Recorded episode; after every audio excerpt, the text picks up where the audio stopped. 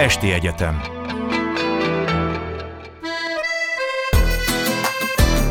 Kimerem mondani. Beszélgetések a becsületről.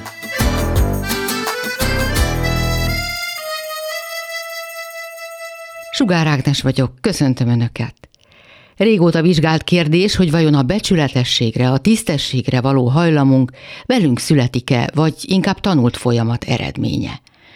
Vannak, akik szerint az emberiség nem maradt volna fenn, ha evolúciósan nem égetődik belénk néhány fontos erkölcsi alapelv, így a becsületesség igénye.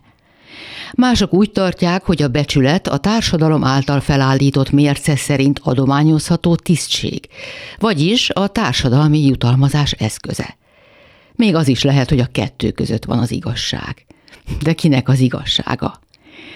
Mostantól néhány adáson keresztül a becsület kérdésével foglalkozunk.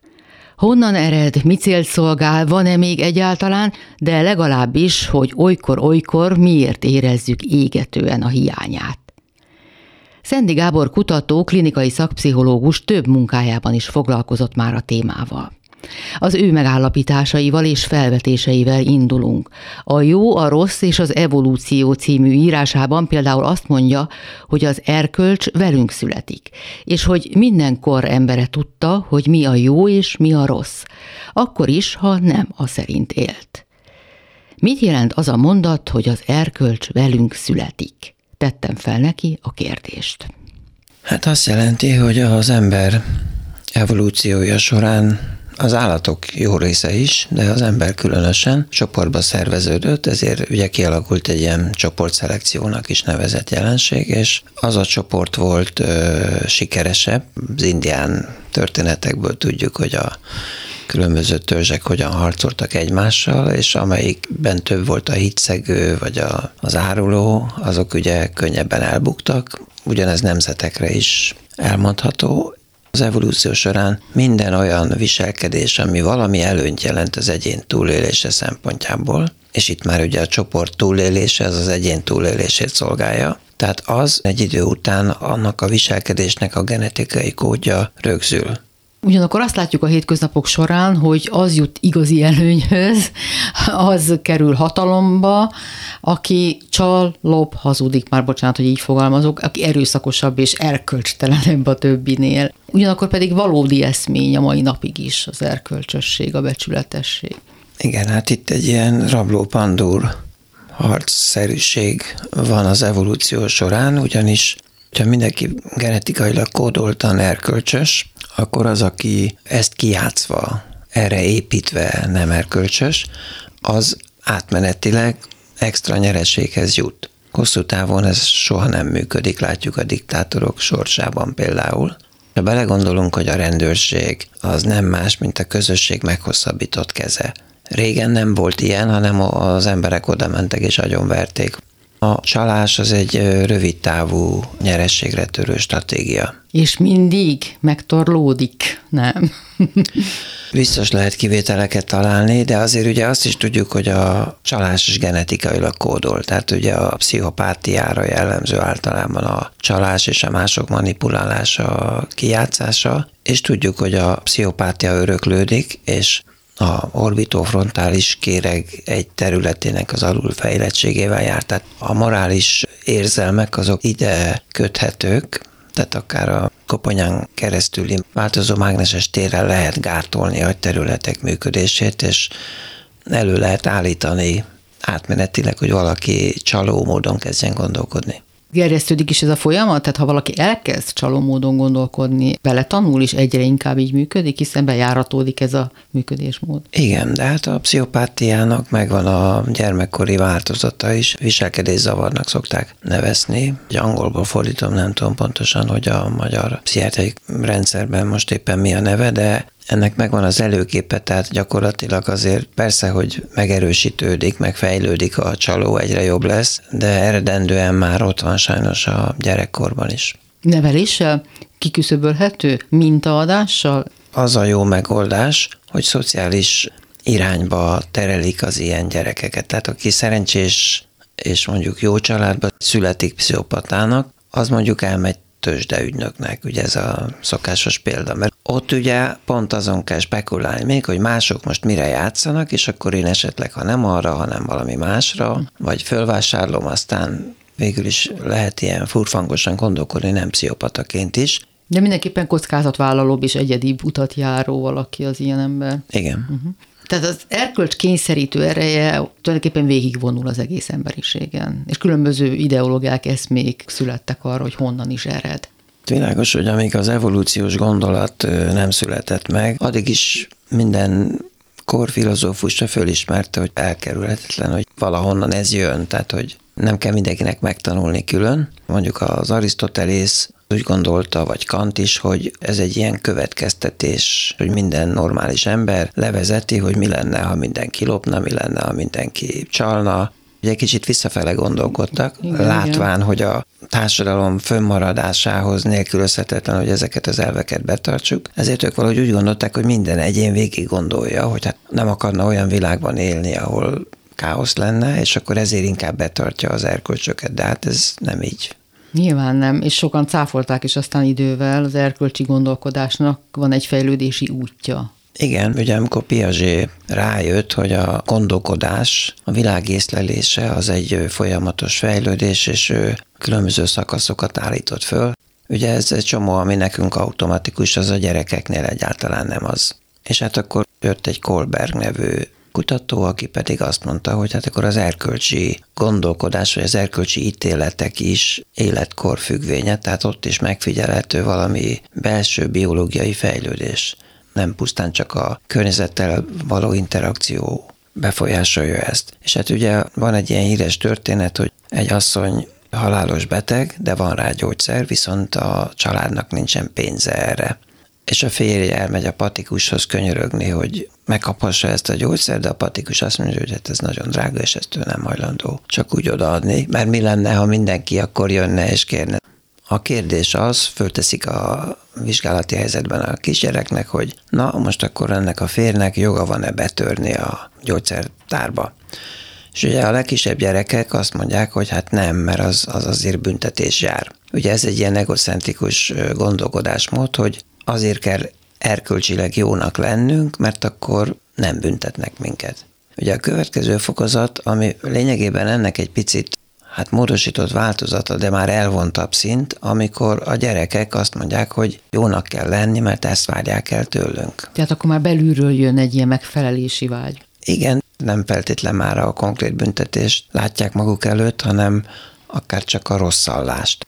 A következő fokozat, amikor az emberek már ösztönösen tudják a jót, és azt gondolják, hogy hát a szükséges helyzetben be lehet törni, de hát annak lesznek következményei, és aztán a legfejlettebb szint az, amikor valaki kijelenti, hogy jogom van ezt az erkölcsöt meghaladni, hogyha ennek a nevében az én feleségemnek meg kell halnia. Uh-huh. Persze nyilván ugyanúgy büntetés jár csak egyáltalán nem mindegy, hogy az ember egy ilyen után egy hősnek érzi el magát, hogy dacára annak, hogy tudtam, hogy mi jár ezért, egy magasabb elv érdekében vagy szempontjából mégis jogos az én cselekedetem. Ennek a leírása azt mondja, hogy mégsem velünk született dolog az erkölcsiség, hanem a környezeti hatások, a nevelés és a tanultak nyomán alakul ki bennünk. Nyilván elősegíti a kifejlődést, az ős társadalmakban is a közösség vigyázó tekintete, meg a közösségi nyomás azért az hatott abba az irányba, hogy, hogy mindenkinek fejlődjön ki a normális erkölcsisége,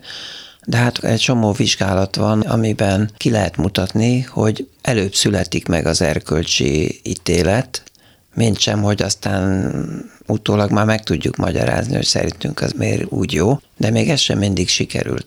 Ugye van egy ilyen híres történet, hogy egy testvérpár együtt nyaralnak, fiú és lány, egy sátorban laknak, és akkor így egy este arra gondolnak, hogy hát ők kipróbálják egymással a szexet.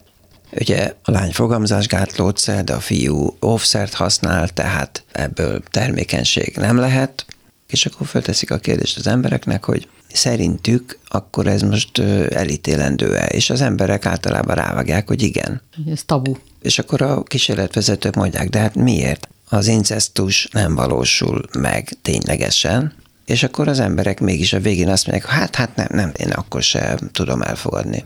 Ez érdekes, hogy vajon nevelés következménye ez az érzés, vagy tényleg velünk születettem működik?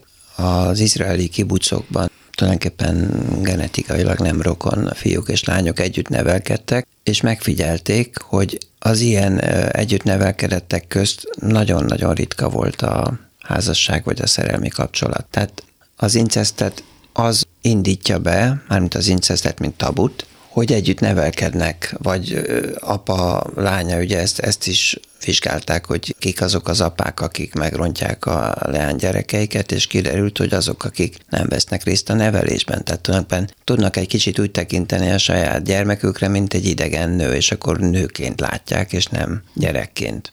Az evolúciós kutatások azt mondják, hogy nincs olyan emberi tulajdonság, ugye, amelynek ne lennének előzményei az állatvilágban, akkor ezek szerint az erkölcsnek is kell, hogy legyen előzménye. Persze.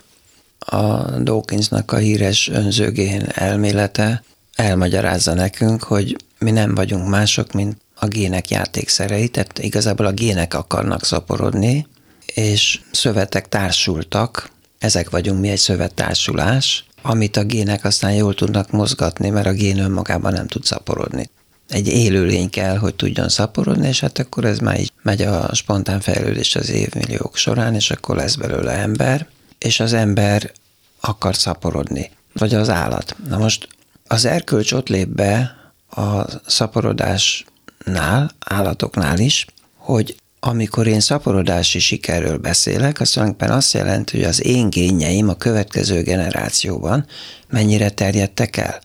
Na de azt nem csak én tudom terjeszteni, hanem a testvéreim is, hiszen ők génrokonaim, meg a unokatestvéreim, és hát nyilván egy, egy faluban, vagy egy állatközösségben azért ott már ilyen sokat unokatestvérek vannak, akik hordozzák az én gényeimnek egy részét. És ezért, amikor például egy állat olyan helyzetbe kerül, hogy legegyszerűbb példa, hogy a, az idős állatok, azok miért őrzik a, a nyájat, vagy a, attól függ milyen állatot, csordát, csapatot, hiszen amikor ők jelzést adnak a többieknek, pláne ők a legkevésbé gyorsak már, tehát felhívják magukra a figyelmet, és sokkal valószínűbb, hogy ők esnek áldozatul. De ugye ez pont arról szól, hogy ők már valószínűleg a szaporodásból kiszorultak, nekik a szaporodási előnyöket azt szolgálja, hogyha az ő gényeiket hordozók életben maradnak. Na most ugye nem lehet célzottan figyelmeztetni egy csordát, hogy csak azokat rázom föl, akik az én, meg onnan is tudná, hogy kik a,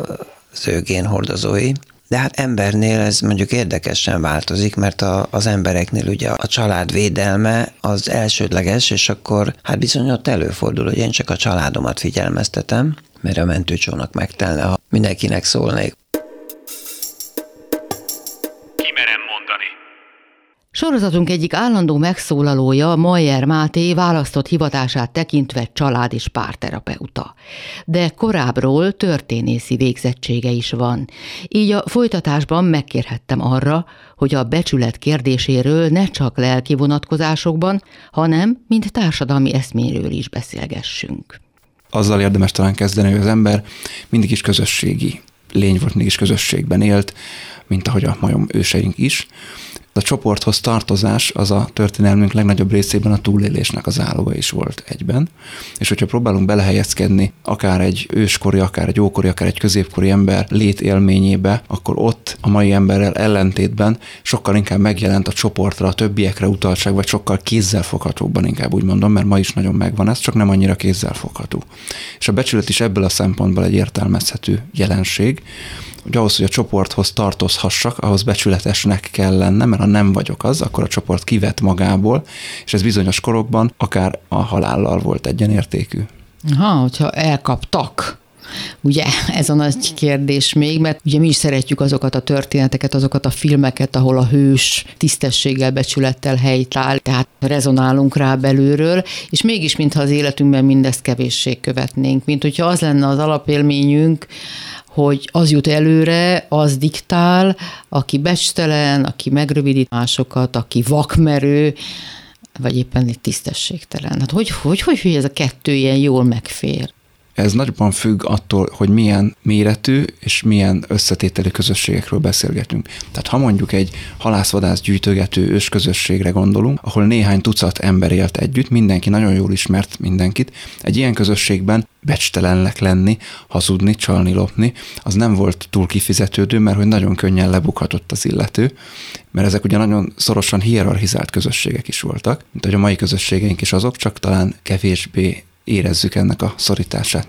Tehát egy ilyen nagyon hierarchizált közösségben, ha szeretnék előre jutni, akkor az bizony csak a felettem állók, vagy a többiek kárára tudom megtenni, és a becstelenség, ha tetszik a hazugság, a csalás, az mindig akkor jelenik meg nagyobb valószínűséggel, hogyha olyan legális utak az előrejutásban nincsenek, mint ma egyébként széles körben nagyon sok embernek vannak, de mégis nagyon sok embernek csak a jogai vannak meg, de a lehetőségei sokkal kevésbé.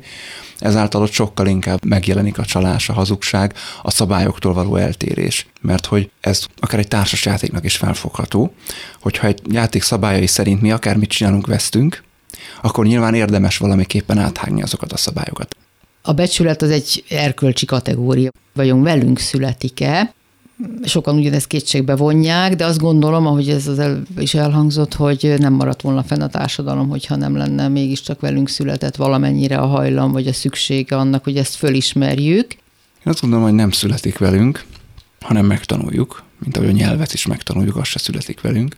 Mivel az embernek a túlélési esélye nagyobb volt közösségben, mint egyedül, ezért a természetes szelekció nagy valószínűséggel abba az irányba tolta fajunk egykori tagjait, hogy inkább azok maradtak fönt, akik hajlamosabbak voltak együttműködni a többiekkel, kvázi becsületesek voltak, és azok hullottak ki, azok nem örökíthették tovább a génjeiket, akik kevésbé. Szóval az erkölcs az mindig egy tanult dolog az én meglátásom szerint, én nem gondolom azt, hogy lennének olyan egyetemes erkölcsi elvek, amiket mindenkor, minden kultúrája mindig tiszteletben tartott. Az emberi életet ma szentnek tartjuk, a gyilkosságot bűnnek. De például közép- vagy dél-amerikai nagy indián birodalmakban emberáldozatokat mutattak be, ahogyan ez nem volt ritkaság, akár korábban a közel-keleten, vagy Afrikában sem, ott éppen nem volt akkor szent annyira az emberi élet. Háborúkban nyugodtan áldoztak fel embereket, az ellenség városait kifosztották, legyilkolták az ottaniakat, megerőszakolták a nőket, és így tovább.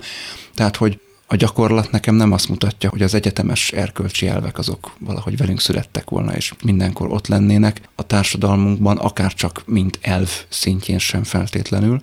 Az erkölcs, amit mi annak tartunk, az tulajdonképpen egy norma, egy értékrendszer, ami sok-sok-sok évezred alatt csiszolódott és lett olyan, amilyen. Hogyha a világ társadalmait nézzük, akkor ott láthatunk azért kisebb-nagyobb különbséget ma is. Tehát amikor azt mondjuk, hogy belül mindenki tudja erkölcsi értelme, hogy mi a jó és mi a rossz, akkor ez nem azért van, mert egy erkölcsi érzékszervel születünk, hanem azért, mert már megtanulta?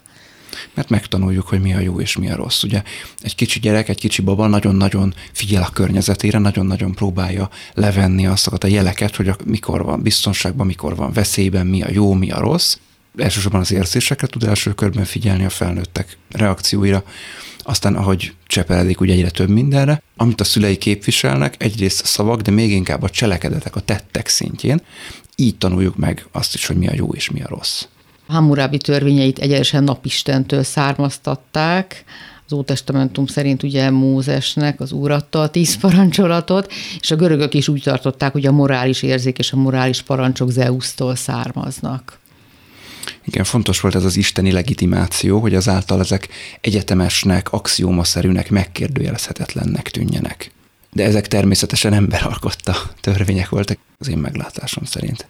Lawrence Kohlberg, amerikai pszichológus, az erkölcsi gondolkodás fejlődését kutatta, vizsgálta a 20. századi, és különböző szakaszokra osztatta ezt az utat, és azt mondja, hogy a morális fejlődés első szintje ugye a prekonvencionális szint, amikor a gyerekek cselekvését tulajdonképpen azt szabja meg, hogy mit szól a környezet, büntet vagy nem büntet érte. Így van. És ehhez egy elég durva példát is hoz, a története szerint egy férfinek haldoklik a felesége, de nincsen pénze megvenni a drága gyógyszert, és hiába kérleli a gyógyszerészt, az nem adja olcsóbban. A kérdés, hogy a férfi betörhet-e a gyógyszertárba, hogy megszerezze a nélkülözhetetlen orvosságot a halálosan beteg felesége számára, vagy sem. Az imént említett első fejlettségi szinten a 6-7 éves korú gyerekek még azt mondják, hogy természetesen nem, mert a betöréssel rosszat tenne. A következő szinten, a prekonvencionális szinten, a második szakaszban, az 7-11 éves korra uh-huh. teszi, már a saját érdekeik szerint latolgatják az esélyeket a gyerekek, tehát azt is elfogadják, hogy ez a dolog nem szép dolog, tehát hogy nem kellene csinálni, de azt is elfogadják, hogy Hát ha nem derül ki, vagyis ha nincsen következménye, akkor mégiscsak meg kellene. Tehát kettős mércével működnek. Uh-huh. És ez az, ami szerintem sok felnőttnél is fellelhető. Ha az érdekei úgy kívánják, és nem félő, hogy lebukik, akkor mégsem erkölcstelen mondjuk megcsalni a feleségemet, vagy a férjemet. Én a terápiás gyakorlatban azzal találkozom, hogy, hogy például a megcsalást azt jellemzően azok is, akik félrelépnek, meg azok is, akiket megcsalnak, meg azok is, akikkel félrelépnek.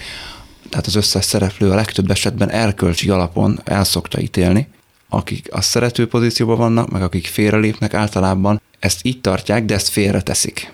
Tehát nem ebből a szempontból tekintenek a szeretői viszonyra. Időnként találkozom azzal, hogy hát különben is olyan rossz volt az a kapcsolat, olyan rossz volt az a házasság, és hát abból már úgyis ki kellett volna lépni, csak segítek ebbe, mondja mondjuk egy szerető, aki magát mentegeti, vagy éppen egy ütlen fél, hogy hát, hát tudom, hogy ez, hogy ez nem szép dolog, és hát adott esetben apám, anyám is ezt csinált, és az se volt szép, de hát mi úgy szeretjük egymást. Ha nem tud róla, nem fáj. Ez is időnként fölmerül. Ezzel együtt is én nagyon gyakran találkozom azzal, hogy a lelkiismeretfordás meg a szégyen is társul például egy hűtlenséghez. Ezek a narratívák, értelmezések, ezek inkább abban segítenek, hogy ezeket valahogy próbálja a személy magában orvosolni. A következő szint a konvencionális erkölcs szintje, ez 10-11 éves korra tehető, amikor a megfelelni vágyás már erős. Tehát egyszerűen számít nem csak az, hogy mit mond a környezet, hanem hogy jót mondjon a környezet. Tehát ők azt mondják ebben az életkorban, hogy a férjnek be kell törnie, mert abban az esetben uh-huh. lesz jó férj. Uh-huh. Mert megfelel azoknak az elvárásoknak, amit ugye a feleség vagy akár a rokonok támasztanak uh-huh. vele szemben. A konvencionális erkölcs második szintjén viszont már elvont eszményé válik az erkölcs. A törvény és a rend tisztelete az első. Azt mondja, hogy nem lehet betörni, mert mi lenne, ha mindenki betörne, hova jutnánk. Uh-huh. Ha belegondolunk, akkor tulajdonképpen, ahogy itt megyünk végig a szinteken, itt egyfajta társadalom elméleti megközelítés is kibontakozik. Tehát az egyik az individualista, a másik a kollektivista társadalmak mondjuk, hogy norma rendszere vagy érvrendszere, ugye ahol egy magasabb eszményként fogja föl, vagy mint a legelső szinten, ugye, hogy, hogy hát az bűn, hát az rossz olyat nem lehet csinálni, ott a lojalitás az a közösség, és a közösség által alkotott szabályok felé köti az egyént. A többi esetben ott pedig az egy individualistább megközelítés. Uh-huh. És van még egy posztkonvencionális szint is, amikor az egyén jogot formál arra, hogy magasabb rendű erkölcs nevében akár a törvényeket is felülbírálja az erkölcsöket is fölülírja. Például a Gandhi hozza, amikor az angolokkal szembeni békés ellenállásra szólított fel az emberi jogokra, az egyetemes emberi jogokra hivatkozva. Ez pedig azt jelenti a mi példánkra lefordítva, hogy joga van lopni, mert az emberi élet megmentése az elsődleges. Hát nyilván ugyanebben a szintből érvelnek például a terroristák is, hogy ők éppen szabadságharcot vívnak, és ezért kell valakiket felrobbantani, vagy elgázolni, vagy lelőni. Dolgunk most értékítéletet mondani, hogy melyik szint a képviselendő, melyik a, a jó út, melyik a helyes út? Lehetséges? Amennyiben azt mondjuk, hogy hát igen, nekünk tisztünk ezt megítélni, ezzel egyben azt is állítjuk, hogy igen, van egy jó út, tehát akkor már is azt képviseljük, hogy van egy olyan fajta értéknorma rendszer, nem tudom, amit mi egyetemesnek gondolunk, és akkor a mentén fogjuk megítélni hogy mi a jó út. Én azt gondolom, hogy, hogy lehet ilyen fajta következtetésekre jutni, de ez kicsit a történész is szól belőlem, szóval mindig az adott kor, kultúra, társadalom szempontjából kell ezt mérlegelni. Mert nagyon sokszor van az, ezt hívjuk historizmusnak, hogy mondjuk visszatekintünk 3-4-500 évre, egy ottani jelenséget a mai fogalomrendszerünkkel, a mai eszmék mentén értékelünk, magyarázunk, és tekintünk mondjuk jónak vagy rossznak, ezek a szempontok akkor meg se jelentek. csak így is lehet látni, és akkor mondjuk ebből a szempontból lesz, nem tudom, demokrata szabadságharcos bocskai felkelésével, aki alapvetően mondjuk a, a maga gazdasági érdekeit próbálta védeni, csak sok más ember érdekeivel is ezt találkozott, és ebből lett egy fölkelés.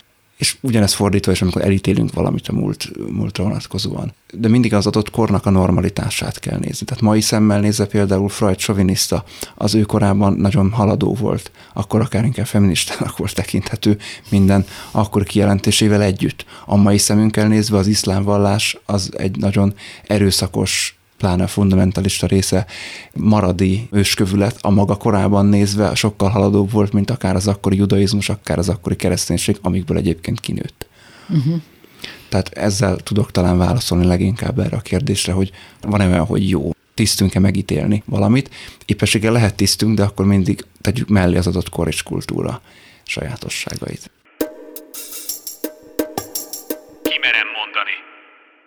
Mindannyiunk személyiségének, világképének alakulásában döntő szerepet játszik az iskola.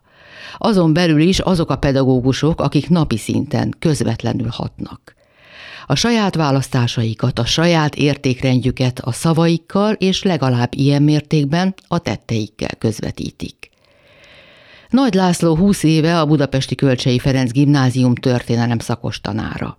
A kölcsei az az iskola, amelynek tanárai évek óta most már hagyományosan bátran hallatják hangjukat a közoktatás ellehetetlenült állapota miatt.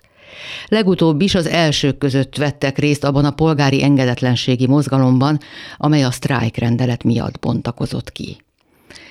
Nagy Lászlót azért hívtam meg ebbe a műsorba, mert nagyon is érdekel, hogy a becsület, a tisztesség kérdései iránt oly fogékony korosztály, a tizenévesek tanára mit mond erről nekünk. Mai adásunk eddig két megszólalója már elmondta, hogy mit gondol arról, hogy a tisztesség, a becsületesség mennyiben velünk született hajlam, és mennyiben tanult folyamat eredménye. Indításként ugyanezt kérdeztem Nagy Lászlótól is ez a probléma már az ókorban is felmerült, ott is két koncepció volt, mondjuk a görögöknél, hogy van egy alapvető erkölcsi jó, ami mindenki számára követendő, erre példa mondjuk Szokratész, és akkor vannak azok, akik azt mondják, hogy ha megnézzük, hogy milyen értékrend szerint élik az életüket a különféle görög poliszok polgárai, akkor nem lehet azt mondani, hogy van valamiféle alap érték, mert annyira különbözőek a viszonyok a különféle társadalmakban. Szóval, hogy ez igen, nehezen eldönthető kérdés. Hogyha onnan indulunk ki, hogy van egyfajta alapvető szabályrendszer, amelyhez mindenkinek kell igazodni, akkor nyilván ugye ez a, a szokratészi álláspont, aki szerint ezt úgymond az emberben lakó valamiféle ilyen isteni szikra kommunikálja, és azt kell meghallani. Tehát vannak objektív tértől időtől független törvények, mások szerint pedig ezek nem léteznek, hanem minden társadalom kialakítja azt a szabályrendszert, amelyhez utána alkalmazkodik. Nyilván nem így fogalmazzák meg, de körülbelül ez a lényege. Legalább 20 éve tanít, ugye középiskolás generációt, tehát jól ismeri a fiatalokat. Az az az életkor, amikor nagyon kiélezettek, nagyon kihegyezettek a tisztesség, a becsület, az igazságosság, az értékek fogalmára, ami gondolom a tanórán belül és azon túl is megjelenik az iskola falai között, akármennyire leterheltek is. A legjobban az foglalkoztatja őket, ami rájuk vonatkozik, tehát hogy a, azokban a tanárdiák kapcsolatokban, diák-diák kapcsolatokban, amelyekben a mindennapi életük zajlik abban, hogyan értelmezhető a becsület meg a tisztesség, és hát ez ugye a tanár-diák viszonyban is elő kell, hogy jöjjön, hogyan tudok én úgy viszonyulni hozzájuk, hogy a viselkedésem számukra kiszámítható legyen, hogy én becsületesnek tűnjek, vagy tisztességesnek velük szemben, és hát nyilván én is próbálom ezt elvárni tőlük, és hát ez számtalan olyan értékkonfliktust eredményezhet, ahol egyébként ezek a témák megtárgyalásra kerülhetnek valamilyenként jönnek családból hozott minták, örökségek, sok minden meghatározza ezt. A pedagógusnak milyen lehetőségei vannak, hiszen csak szembe találkozik egy helyzettel, egy eredménnyel, ezeket megvitatja, akkor is, ha nem kérdezik, vagy csak akkor beszélget velük erről, hogyha élesen előkerülnek ezek a kérdések. Mi lehet a dolga ezen a téren egy tanárnak? Én szerintem azt mindenképpen érdemes megmutatni, hogy ugyanazon jelenséget sokféleképpen lehet értelmezni, akár akkor is, hogyha becsületről vagy tisztességről van szó. és hogy legalább addig érdemes eljutni, hogy a másik érveit meg tudjuk hallgatni. Tehát szerintem önmagában már az egy óriási feladat, hogy egymás cselekedeteinek puszta minősítésétől eljussunk odáig, hogy megpróbálunk érvelni a saját álláspontunk mellett, illetve meghallani a másik érvelését a saját álláspontja mellett, Egyébként ez lenne a tisztességes, hogy megpróbálom meghallgatni a másikat, illetve hogy én nem csak kinyilatkoztatok valamit, hanem azt megpróbálom úgymond értelmezni a másik számára. Szerintem ez egy iskolai feladat, tantárgy független, minden pillanatban zajlik, órán kívül is zajlik. Abban kevésbé hiszek, hogy van valami olyan mérce, amit nekünk, pedagógusoknak át kéne adni, nem azért, mert most állást foglalok amellett, hogy nincs egy ilyen alapvető erkölcsi hanem mert ez nem lehet egy ilyen jellegű feladat. Nem is nagyon hatékony. Tehát átnyomni azt, amit én gondolok a világról, erre nem gondolnám, hogy nagyon fogékony a gimnazista közösség. Muszáj egy kis aktualitást is behoznom, hiszen a Budapesti Kölcsei Ferenc Gimnázium történelem tanára, és elsők között vett részt a gimnázium a polgári engedetlenségi mozgalomban, most legutóbb is, ugye a sztrájk rendelet miatt, de korábban is ugye a Budapesti Kölcsei az mindig élen jár az ilyen véleményformálásban, köztük ön is. Beszélnek erről? Órán szóba kerülnek ezek a tanári megmozdulások? Szakórai keretben ez kevésbé téma, ugyanakkor nyilván tájékoztatni kell a diákokat arról, hogy mi történik, amikor a tanári érdekképviselet zajlik. De ugye itt az a veszély, hogy könnyű átcsúszni valamiféle aktuál politikai szeretem, nem szeretem dologba, tehát szerintem például pont ez az a téma, amit csak úgy lehet megbeszélni, hogy közben, ha magamat nézem, én magam azokat az értelmezéseket, amelyek a megmozdulás kapcsán megjelennek mondjuk a média felületeken vagy a közéletben, azokat mind-mind fölvázolom, és érveljünk mindegyik mellett. Önmagában az, hogy én mi mellett döntök, az nem téma természetesen. Inkább az, hogy ez milyen következményekkel jár rájuk nézve. Szimpatizálnak ezzel a diákok többnyire? Vagy legalább ennek a megbeszélésével? Hát a megbeszélésével mindenképpen már csak azért is, mert kíváncsiak rá, hogy kell-e iskolába jönni, vagy nem kell. Tehát, hogy ugye ez egészen hétköznapi szintje is érdekes ennek a dolognak azt nagyon nehéz mérni, hogy ki szimpatizál, ki nem szimpatizál vele. Nyilván egy olyan iskolában vagyunk, ahol azt látják, hogy a tanárok több mint a fele általában beleáll egy ilyen kezdeményezésbe. Valószínűleg azok, akik például nem értenek vele egyet, úgy érzik, hogy esetleg csöndbe kell maradniuk, nem mint hogy a presszió lenne rá, hanem ez egy ilyen természetes dinamika szerintem a csoportokban illetve mi meg jobban meghalljuk azokat, akik támogatják. Tehát valószínűleg nem fogja egy diák, akit tanítok, artikulálni nekem azt a véleményét, hogy ő egyébként nem ért egyet velem. Inkább csöndben maradnak, akik nem de alapvetően nekem az az élményem, hogy támogatják, vagy hát szimpatizálnak vele. Miért érzi fontosnak, hogy részt vegyen ezekben a megmozdulásokban? Hát mert nincs párbeszéd, az nincs, amiről beszéltünk. Nincsenek érvek meg ellenérvek, hanem kinyilatkoztatások vannak. Úgy gondolom, hogy azok a témák, amelyek előre vinnék a közoktatást, azok háttérbe szorulnak. Ilyen egyszerű üzenetek mögött ragadnak. Ugye egyszerű üzenet alatt azt értem, aki kiáll valamiért, az ilyen lesz, aki nem áll ki, az meg olyan lesz. Ez sehova nem vezet. Akkor is van értelme ennek, ha évek során sem történik előrelépés, vagy legalábbis hangsúlyos változás? Szerintem igen, mert hogyha soha nem jelezzük, akkor esély sincs arra, hogy történjen. Ugye azzal, hogy időről időre van valamiféle jelzés, azzal legalább a téma szintjén tartjuk ezt a kérdést, ha már az nem tartja a téma szintje, hogy milyen eredményeket produkál a magyar közoktatás. És belül ezt hogy lehet bírni? Hát nagyon kellemetlen ezt csinálni. Nekem legalábbis borzasztó kellemetlen, elvonja a figyelmemet egy csomó fontosabb dologról. Nyilván sokszor felbosszant az, amit látok, sokszor elkeserít, megkérdőjelezi azt, hogy egyáltalán érdemese tovább folytatni azt, amit az ember elkezdett most elkagyarodtunk persze az általános témánktól, a becsület kérdésétől, és nem is szokott ez a sorozat ennyire konkrét és időszerű lenni, de hát azért ezek a kérdések mindig is időszerűek. Szóval, hogy egy rögtönzött óra keretén belül, hogy hogy néz neki például ez a gyerekek felé Szokratész történetén ügyén keresztül a becsület kérdésének a felvázolása. Szokratész védőbeszéde általában ezek a szokratészi szövegek, mindet Plátón írta, ezek párbeszédes formában zajlanak, és sokszor kérdés-felelek formában. Tehát úgy gondolom, hogy ha ez egy rendes óra keretben zajlana, akkor mindenképpen a szöveggel kezdenénk el foglalkozni, és azt próbálnám meg elérni, hogy a szövegből ők vegyék észre az álláspontok közti különbséget, és azokat az érveket értelmezzék, amelyeket az ott szereplők felvonultatnak. Ugye itt van egy pillanat, amikor Kriton megpróbálja Szokratészt rávenni, hogy szökjön meg, és Szokratész erre nem hajlandó. Tehát ennek az értelmezése például, hogy miért gondolja, hogy Szokratész, hogy neki fontosabb elfogadni a büntetést, mint megszökni Aténból, szerintem egy, egy érdekes kérdés. Egyébként itt elég jól lehet használni az ilyen csoportos megbeszélést, tehát nem a frontális formáját az oktatásnak az ilyen típusú órákon.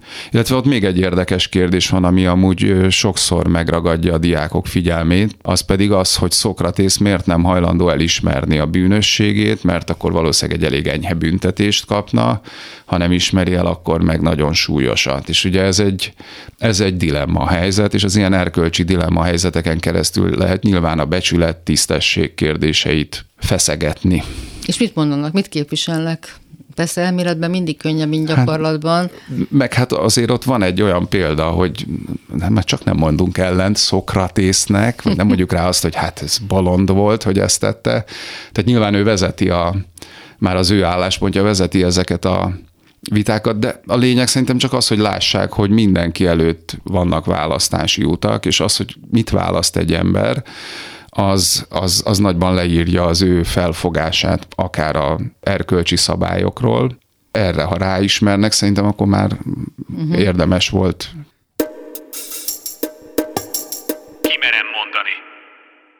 A mai adás befejező részében következzék egy kis kultúrtörténeti kalandozás. A becsület etimológiájától a különböző korokban és társadalmi csoportokban való megjelenésen keresztül vezet az utunk.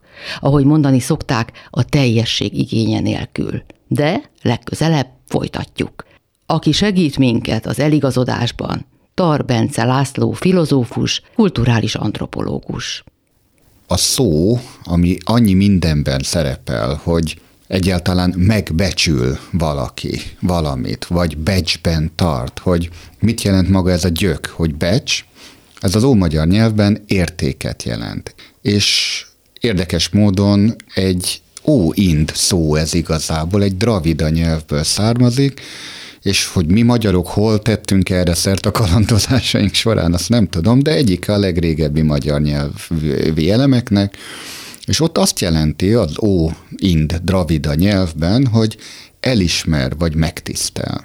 Az, akit becsben tartunk, az tiszteletet érdemel valami miatt, ugyanis értékesnek tartjuk egy közösség szemében. Tehát becsületet nem lehet csak úgy szerezni, hogy az ember azt mondja, hogy én becsületes vagyok, becsületet a közösség adja, és megbecsüli azt az embert, úgymond felértékeli, aki valamit tesz. És már itt rámutatunk akkor arra, hogy becsületről csak ott lehet beszélni, ahol valamiféle társadalmi közegben tevékenykedünk. Egy olyan ember, aki esetleg aszkéta, remete, kivonul a társadalomban, ott értelmetlen arról beszélni, hogy becsületes remete-e valaki és nagyon sok tevékenységünkhöz, kapcsolódási formánkhoz kötődik ez a szó. Például a munkának van becsülete, vagy lehet becsülete, valaki becsülettel elvégzi a munkáját, vagy aktuális sajnos, hogy becsületből szolgálta a hazáját, nem valamiféle egyéni érdekből pusztán. Tehát, hogy nagyon-nagyon sok élethelyzetben megjelenik ez a kiválóság. Vagy mondok mást, amikor valaki személyében becsületes. Összességében ez a kép róla, ez a kép él a közösségben, ahogy mondott. A közösség adományozza ezt a jelzőt, hogy valaki becsületes, az azt jelenti, hogy ő kimondottan értéket képvisel a közösség számára, de ez azt is feltételezi, hogy valaki ezt az értéket, vagy valakik előtte meghatározták. Ehhez mérvadó emberek kellenek, olyanok, akik mértéket tudnak adni. Ókori társadalmakban ugye, hogy a mértéket kihatározta meg, vagy honnan származott ez az érték, amihez mérten valakit becsben lehetett tartani, az mindig kinyilatkoztatott volt, az mindig transzcendens eredetű volt, az mindig isteni forrásból származott, eszébe se jutott volna bárkinek emberi módon, vagy profán világunk részeként mértékadó módon eldönteni, hogy mi a mérték, amihez mérten valakit becsben kellett tartani, vagy nem. Azért válik valaki értékessé, és azért kapja meg ezt a jelzőt, mert a társadalomban egy nagyon meghatározott rendet, egy helytartó szerepet tölt be. Ha úgy tetszik, egy tisztséget. Van egy konkrét feladata, amit ő értékes módon tud ellátni. Tehát egy vargának a becsülete az az, hogy jól megvart valamit. Egy cipésznek, egy suszternek az, hogy ő jó cipőket készített, tehát ha a mesterségekre térünk egy jó kovácsnak, hogy jól kovácsolt, és mai napig a mi vezeték neveinkben őrizzük azokat a becsületes mesterségeket, akik eh, ebben a társadalomban ugye megbecsült helyet kaptak, tehát valóban becsben tartották a vargát, a takácsot, a szabót, a kovácsot, hogy miért lettek ezek vezetéknevek például? Mert ez egy rang is volt, ez egy tisztség is volt. Hát milyen érdekes lenne, ha ma vezetéknevekké válhatnának ugyanilyen modern foglalkozások, és, és mondjuk valakinek az lenne a vezetékneve, hogy a programozó Béla.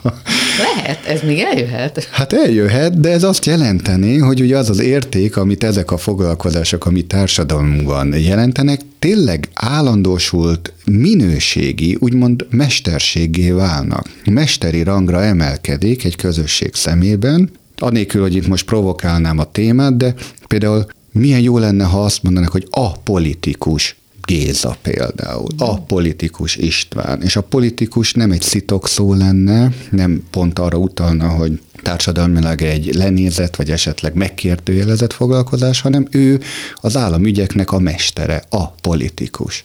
Fantasztikus lenne. Na most itt jön még egy nagyon fontos dolog, hogy amikor valaki ugye foglalkozást választ, és úgymond szakmát, a legalábbis ezekben a társadalmakban, és ez a mai napig így kellene, hogy legyen, akkor ő ezzel egy nagyon komoly hagyományozási láncolatnak a következő képviselője lesz.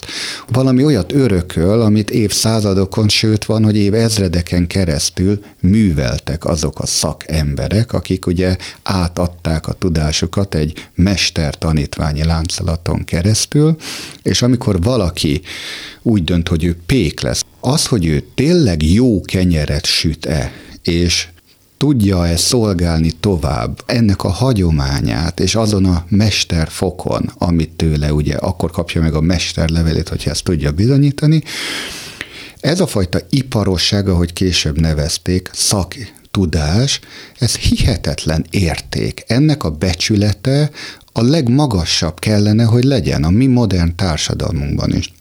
Itt elképesztő az, hogy mi valamiért ezeket a kétkezi foglalkozásokat, ezt mi, mint iparos foglalkozásokat alacsonyabb rangonak tartjuk, és úgymond alacsonyabb becsülete van ezeknek, egy kőművesnek ma a rangja, a társadalmi rangja, az alábecsült.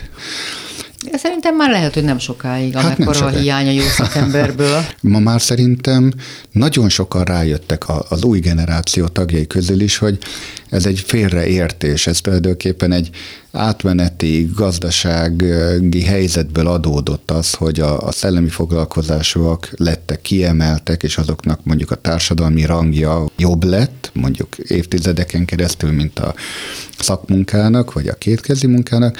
Ma talán pont fordítva van ez, és azt gondolom, hogy egy jó szakember az anyagilag is sokkal jobban megbecsült, ezt megkapja a közösségétől, hogy ismersz-e egy becsületes villanyszerelőt, ismersz-e egy becsületes kőművest, akit így kézről kézre adnak, az a mai napig a legnagyobb érték, és nem is hiszem, hogy bármelyikünk, aki egyébként szakmunkára szorul, és szüksége van egy ilyenre, ne így indulna el, hogy a környezetébe megkérdezi, hogy ismersz egy becsületes ezt, azt, amaz.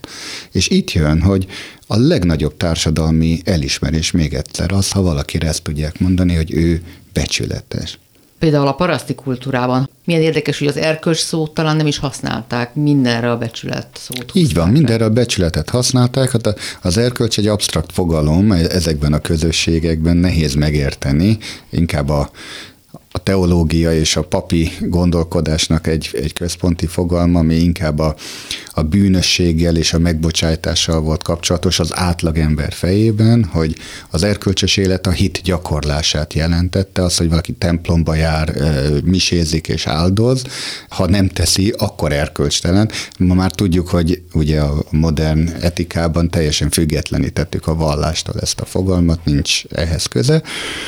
A becsület határozta meg szóba kell hoznunk azt is, amikor egészen máshogy értelmezték a becsület fogalmát, hogy a gyáva ember az, aki nem áll ki, becsületből nem áll ki az igazáért, nem védi meg az igazát. Tehát a becsületbe vágó ügyek, azok nagyon sokszor például önbíráskodáshoz vezettek, vagy vezetnek akár a mai napig is. Hát annyira, hogy maga a becsület sértés fogalma, szerintem amióta van írott történelmünk, azóta így van rengeteg történelmi feljegyzés van, még Ó-Egyiptomit is ismerek, az első például párbajok feljegyzésének a kapcsán, az volt ugye a becsületsértések rendezésének a módja, hogy szó szerint akkor fegyverekkel döntötték el ennek az igazságát, és erre majd esetleg később érdemes visszatérni, mert hogy mai napig a magyar nyelvben is azt mondjuk, hogy csorba esett a becsületén. Ez amiatt van, mert hogyha ő például olyan fegyverrel állt ki, ami nem tartott kellően karban, és az tényleg csorba volt, az a képtelen volt megvédeni önmagát, vagy az a hátrány szenvedett el,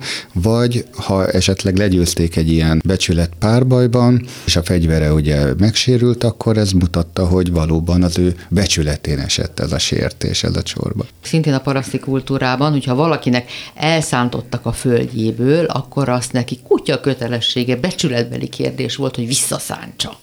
Hát hogy ne? Igen, igen, igen, igen, igen. A rang, miután valaki ezt megkapja, ugye az mire kötelezi az embert. Itt jön az a becsületbeliségnek a árnyoldal, erről is kell beszélni, hogy amikor valakire ráolvassa ugye egy társadalom, hogy mit jelent becsületesnek lenni. Ez egy szokásrend, ezt nem az egyén választja, ez nagyon fontos, semmi köze a belső morális érzékhez. Kialakíthatunk a becsülethez egy belső morális viszonyt, és azt gondoljuk, hogy nekünk azokat a szokásrendeket kell követni, és mi a becsületességet tartjuk a legfontosabbnak, de ez mindig egy külső társadalmi elvárásnak való megfelelés. Na most a társadalom olyan dolgokat tesz becsületbeli ügyé, vagy a becsületességhez olyan társadalmi elvárásokat eh, támaszt, ami nagyon furcsa, vagy az egyén számára néha értetetlen, és ezeket nem kérdőjelezi meg, akkor olyan dolgokból is csinálhat becsületbeli kérdést, amiből nem kellene, ami ostobaság, tulajdonképpen önsorsrontó, és hány és hány és hány évszázad telt el úgy, hogy Fiatalok százezrei haltak meg becsületbeli ügyeknek a névén csak azért, mert őt mondjuk megsértették, vagy a, a nevét besározták. De például a nőket sosem illették a becsületes vagy becstelen kifejezéssel, sokkal inkább tisztességről volt ott szó. Te ezt pontosan mondod, és sajnos ennek azért a egész konkrét oka az az volt, hogy a, a nőket nem tartották egyenjogúnak, tehát ha az előbb azt mondtam, hogy a becs vagy a magyar nyelven a böcs, akinek lehetett böcsülete, az a férfiaknak a rangja volt férfi tekintették a társadalom értékesebb tagjának, és a nőknek ez a fajta értékteremtő szerepe, ez nagyon sokáig deklarált módon nem volt. A feleség az egy alárendelt szerepet jelentett, és a nőknek, ahogy te is mondod, a tisztje az volt, hogy akkor kapta meg a tisztes asszony kifejezést, vagy tisztességest, hogyha volt egy férje, és hozzátették, hogy ura. Ugye volt egy ura, akit ő szolgálhatott, és a, a nőknek a tisztje az, az volt, hogy egy urat szolgáljanak, aki a férjük volt. Ma már ez elképzelhetetlen. és hogy az, hogy tisztességtelen volt, Igen. akkor az a férje becsületébe is gázolt. Hogyne, hogyne. Sőt, ha ezt a tisztet nem töltötte be valaki, Hát erre egyébként nagyon komoly szankciók voltak a paraszti társadalom, olyannyira, hogy megszégyenítve vissza lehetett küldeni ugye a, a szülőknek úgymond azt a feleséget, aki ugye tiszteletlen volt, és nem töltötte be ezt a feleségi tisztjét, az egy becsületsértést jelentett a szülőkön, vagy az apán elsősorban, aki nem házasítottak úgymond tisztességben a lányát.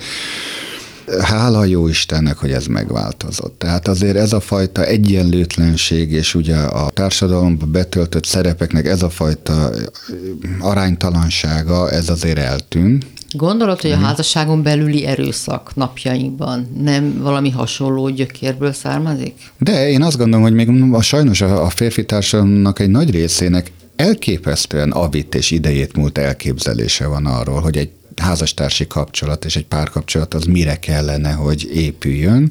A férfiak teljesen tisztában vannak az ő saját böcsükkel, értékükkel, és úgy gondolják, hogy a, az ő becsületüket például nagyon primitív és egyszerű etológiai okokból. A feleség az nem tudom, minél dekoratívabb, minél szebb, vagy minél jobban megfelel a kor ízlésének és a, a divat hullámainak, akkor az például presztízs értékű, és a férfi úgy érzi, hogy ha nekem szép feleségem, vagy, vagy mit tudom én divatos, akkor azzal az én rangomat is növeli. Feltételezem, valószínűleg a nők is így gondolkodnak a férfiakról, tehát hogy azért van ebben egy kölcsönösség, amikor például külsőleg megváltozik eh, egy férfinek vagy egy nőnek például az alakja, a megjelenése, az rontja a presztést, és ezt nagyon sok férfi éli meg becsületsértésnek, hogy te hogy elhagy gyod magad, vagy hogy miért gondolod, hogy így nézhetsz ki mellettem. És akkor itt jön ugye ez a fajta rendkívül buta birtokvágy, és ez a, a tudatnak a kiterjesztése, hogy úgy gondoljuk, hogy egymást birtokolhatjuk, és akkor ebben a közösségben a, mit a másiknak a, a személyisége az bennünket is tükröz. Hát ez, ez már inkább a szociológiai és inkább pszichológiai aspektusa ennek, hogy én mit tartok a becsületem részeként. Meddig terjed ki a, az én értékemet meghatározó dolgoknak a köre.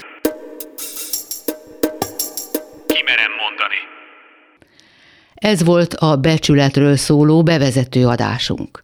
A későbbi részekben szó lesz olyan izgalmas témákról, mint például a csalás, a hazugság, a korrupció lélektana, vagy éppen a párbajkultúra múltja és jelene. Vívják azt akár fegyverrel, akár szép szóval. Várom önöket akkor is. Munkatársaim Kemény Dániel és Bíró Kristóf nevében is búcsúzom. Sugár Ágnest hallották. Kimerem mondani.